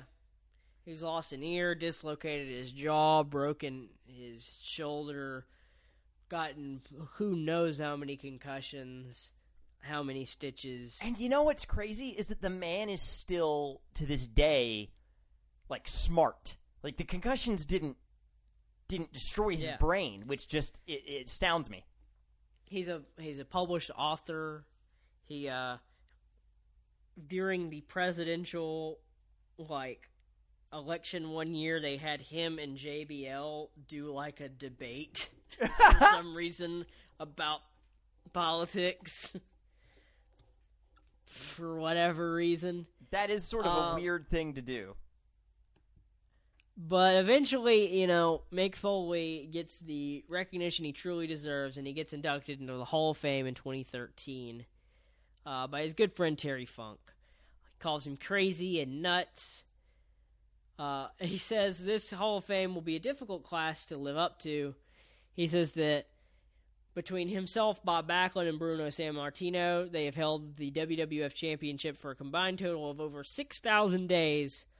Although Sammartino has 4,000 of those and Bob Backlund has 2,000 and Mick Foley has 47. I love that he he sort of kicks it off that way. Um, or we, we sort of watched an edited version, so I'm not quite sure where that falls in the speech. But I love that just because it, it, him making fun of himself, he's such a humble guy. Like, and you can tell that he he looks almost a little bit uncomfortable, like bragging on himself at all here. Yeah, he does. He doesn't like to. He because, like I said, he he he even said that his match with Undertaker, the Hell in a Cell match, he was like, "Oh yeah, that match sucked." I, and that's why like Mick Foley's so great because he's not one of these wrestlers that's all about them. He doesn't care about how long he's held a title. He he wants to put on a good show and he wants the audience to enjoy it. And that to him is what's important. And that's uh, that's so awesome to me. I read a list of matches where he ranked his favorite matches that he was in. One of them was a match against Hornswoggle because he Oh was like, God. "Yeah, it was just fun." Uh, Foley says it's the moments of greatest that define us, like probable killer Jimmy Snuka jumping off the cage. Um, yeah. He says it's been a career of regrets, though, like how he never beat Chris Jericho. And so Chris Jericho gets on the stage and lies down while Mick Foley hits an elbow drop and pins him, and CM Punk counts the three count. And it, it takes him a second to like to like want to do it. Like Chris Jericho gets up there and lies down, and Mick Foley was like trying to like you know sort of get him to get off the stage until they make it clear like no Mick, you're going to do this. Yeah, it's a really sweet moment, and the and the crowd is really into him. And you know, I don't think there are a lot of people who have a lot bad to say about Mick Foley, except for Ric Flair, but they got over that. Yeah, but Ric Flair also kind of sucks. So eh. They had a Ric Flair and Mick Foley had a real life feud where they started like, but it was between their autobiographies where they were like slamming each other in their autobiographies. huh? But then they ended up moving past it and, and getting and they became friends. yeah, but again, Ric Flair seems like he kind of sucks. So you know, Yeah, maybe a little bit. Well, so what do you think of Mick Foley? Uh, I mean, do you even have to ask? I I love him, man. I love Mick Foley so much. He's he's my favorite wrestler, and after doing this episode, that only cements that further. I I think he's just fantastic uh, for for all the reasons I've named before. He's just such a good guy, such a great wrestler, and and just so unexpected. You know, it really something special. How would you rank the? I'm I'm actually going to say the four faces of Foley: Mankind, Cactus Jack, Dude Love, and Mick Foley. Mm, mankind probably goes at the top. Um, you know, I the thing is, I might actually put Dude Love above Cactus Jack just because I love how goofy he is. Oh my god. Like I just I just love that character so much because it's just Mick Foley having a good time. And then probably regular Mick Foley is last, though I think that Mick Foley and Cactus Jack are they, the lines blurred there. I guess that's true a little bit. What about you? what Um, are what are your rankings? I, I would probably go Mankind, Mick Foley, Cactus Jack, Dude Love. Fair enough. And then Jack Foley. Yes. Uh well I think that's gonna about do it for us. Uh really really fun episode looking in looking back on an incredible career of Mr. Michael Foley. Uh, yeah, and you know, you guys, let us know out there if you like the new way that we're doing things. I think that this was a, a good, good run of it, and I think that I'm glad that we got to do it on Mick Foley because Mick Foley is one of these wrestlers that like the matches just don't tell the full story. So I'm glad that we have the the sort of supplemental material now. Um, let us know what you think. Send us an email. You know, uh, all that good stuff. If and you'd like. if you want to, uh, if there's anyone or anything you would like us to cover kind of in this style, just let us know. Uh, we kind of talked about it a little bit next week. We're going to be talking about the uh, the documentary um, Beyond the Mat, which kind of goes into some of the uh, some of the toll that the wrestlers put their bodies through, and, and Mick Foley is going to be very prominently featured in that documentary. So that'll be something fun and something different to talk about. Yeah, uh, it's we'll probably not going to be quite as wacky as this one. This is your fun episode before we do one that's kind of like, ooh. You know, it's going to be an oof of an episode, I think. A real, a, a big old oof, huh? Yeah. But, you know, it's important that we have oof episodes. It's important that we talk about our Sometimes you Montreal gotta have an oof episode. Yeah, man. Well, uh, be sure to follow us on Twitter. That's at Turnbuckle Train. Uh, and that way you can keep up with us, know when new episodes are coming out, and subscribe uh, on wherever you find your podcast iTunes, Google Play, Spotify, whatever. And thanks for listening. It's me, Austin! The numbers don't lie, and they spell disaster for you as sacrifice. Son of a bitch! I did it for the Rock.